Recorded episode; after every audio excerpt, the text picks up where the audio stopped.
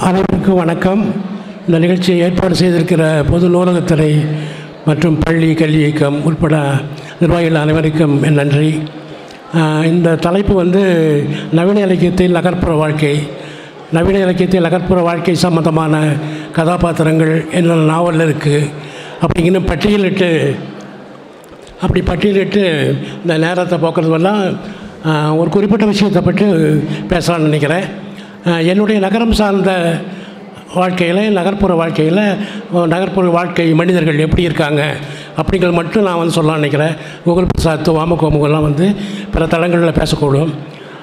அதனால் வந்து நான் வந்து இருக்கிற நகரம் திருப்பூர் அப்படிங்கிறனால திருப்பூரை மையமாக வச்சு என்னுடைய கதாபாத்திரங்கள் எப்படி இருக்காங்க அவங்களுடைய வாழ்நிலை சூழல் எப்படி இருந்தது அதை பற்றி நான் சொல்லலான் இருக்கேன்.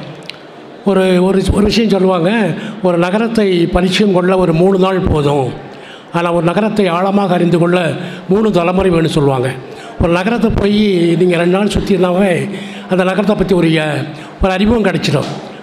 ஆனால் அந்த நகரத்தை பற்றி ஆழமாக தெரிந்து கொள்வதற்காக மூன்று தாழ தலைமுறை வாழ வேண்டும் அப்படி சொல்லுவாங்க.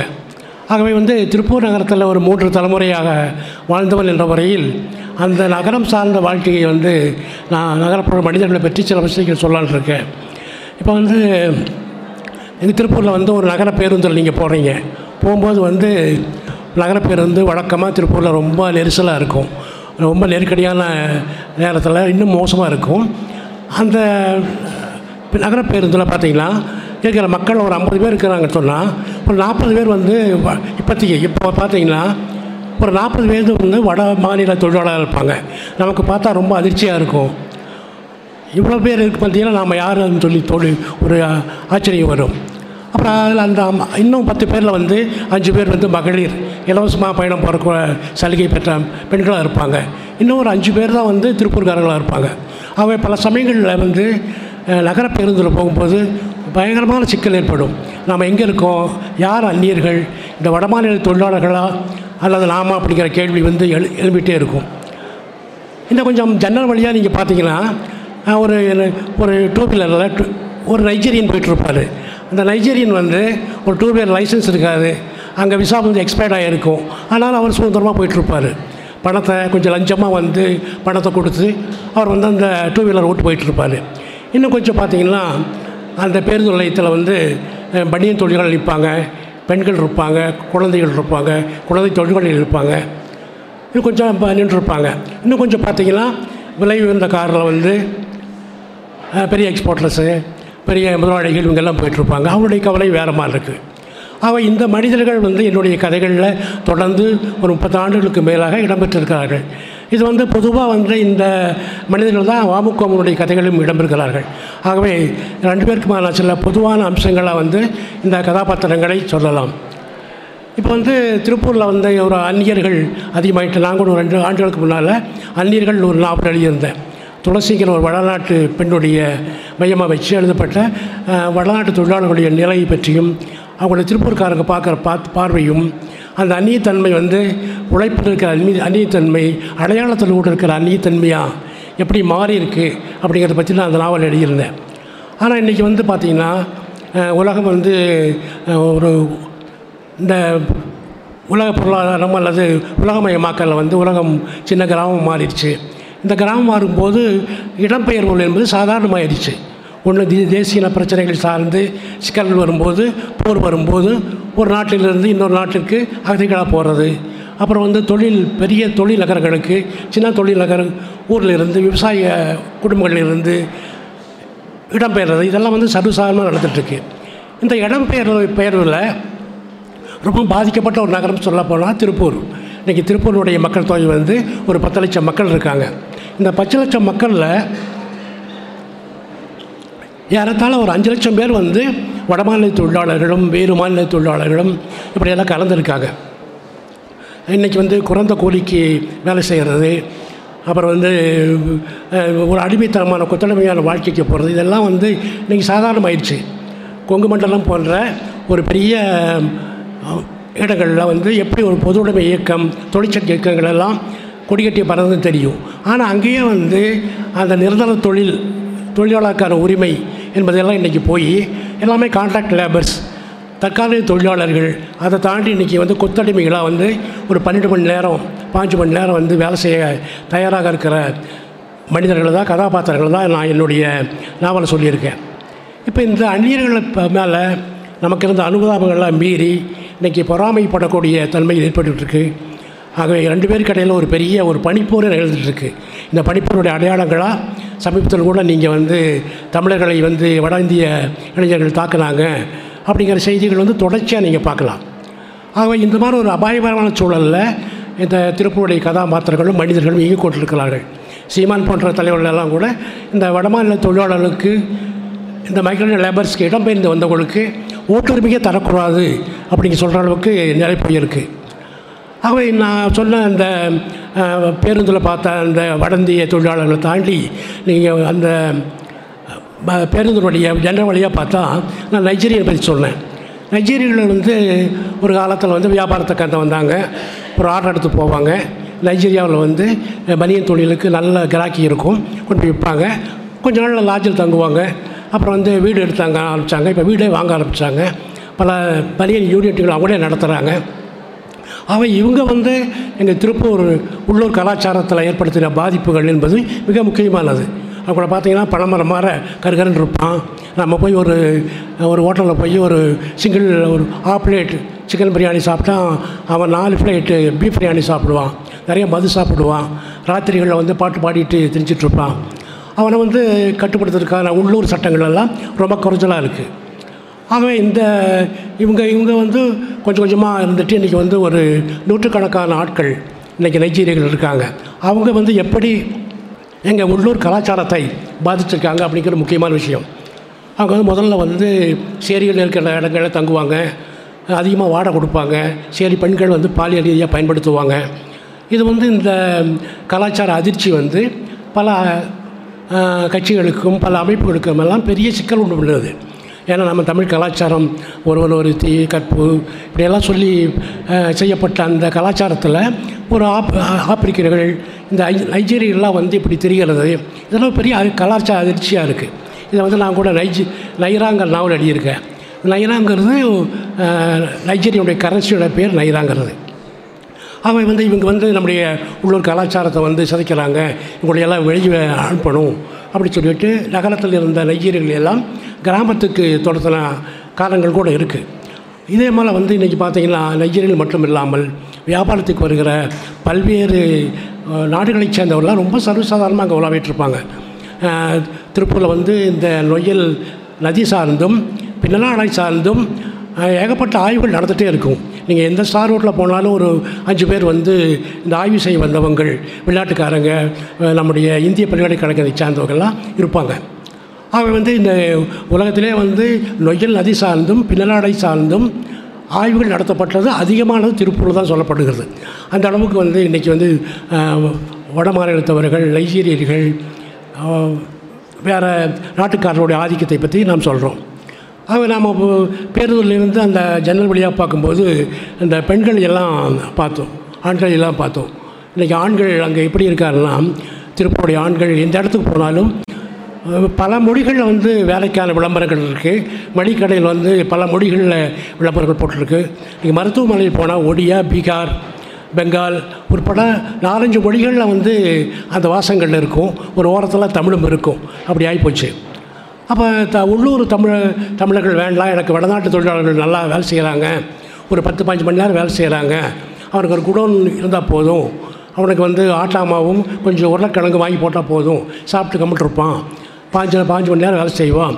அப்படிங்கிற நிலமையில் வந்து இன்றைக்கி வந்து திருப்பூர் தொழில் வந்துடுச்சு இப்போ தொழில் இப்போ திருப்பூர் மாற தொழில் நகரங்களில் வந்து எப்படி தொழிற்சங்கங்கள் ஒரு பெரிய வலிமையாக இருந்ததுன்னு சொன்னேன்.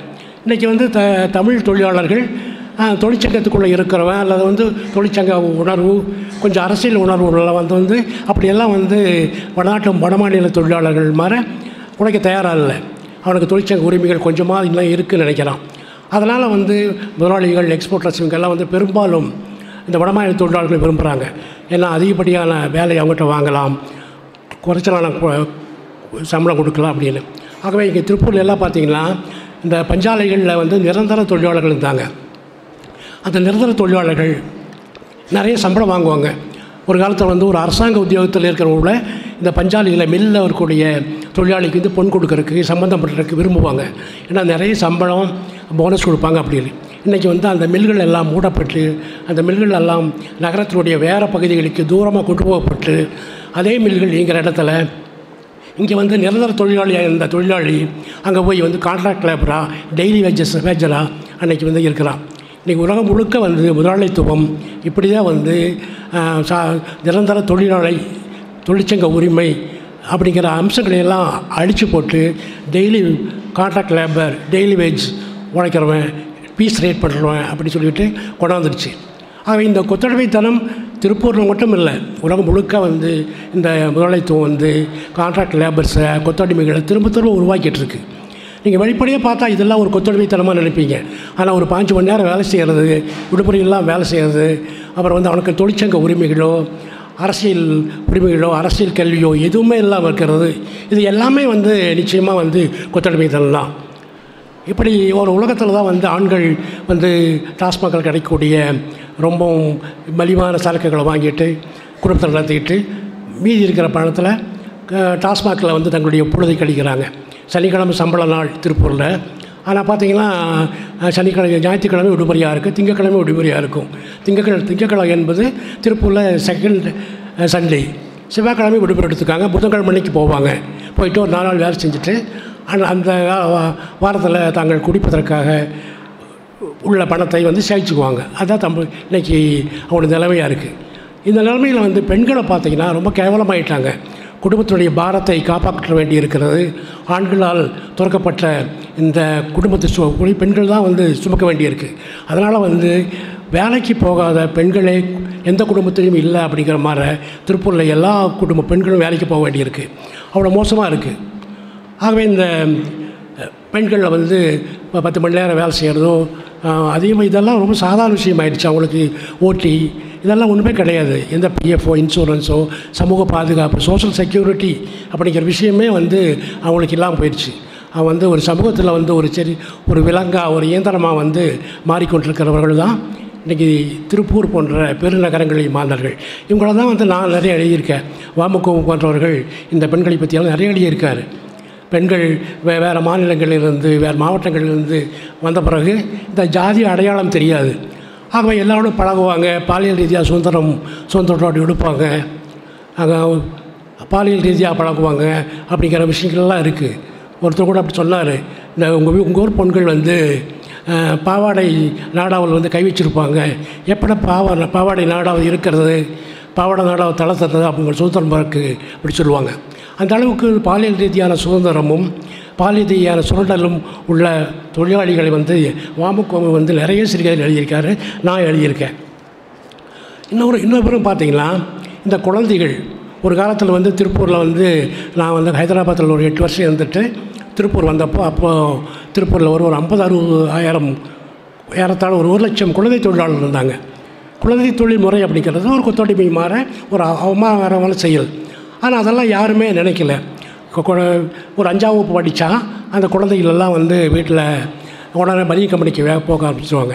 நாலு குடும்பம் ஒரு குடும்பத்தில் நாலு பேர் குழந்தைகள் இருந்தாங்கன்னா அதன் மூலமாக வரக்கூடிய வருமானம் பெரிய வருமானம் நினச்சி பெற்றோர்களும் வேலைக்கு போக இருப்பாங்க ஆகவே அந்த குழந்தை தொழிலாளர் முறை என்ற ஒரு கேவலமான ஒரு மனித உரிமை சார்ந்த ஒரு விஷயத்தை பற்றி தொண்ணூறுகளில் நான் கூட நிறைய எழுதியிருக்கேன்.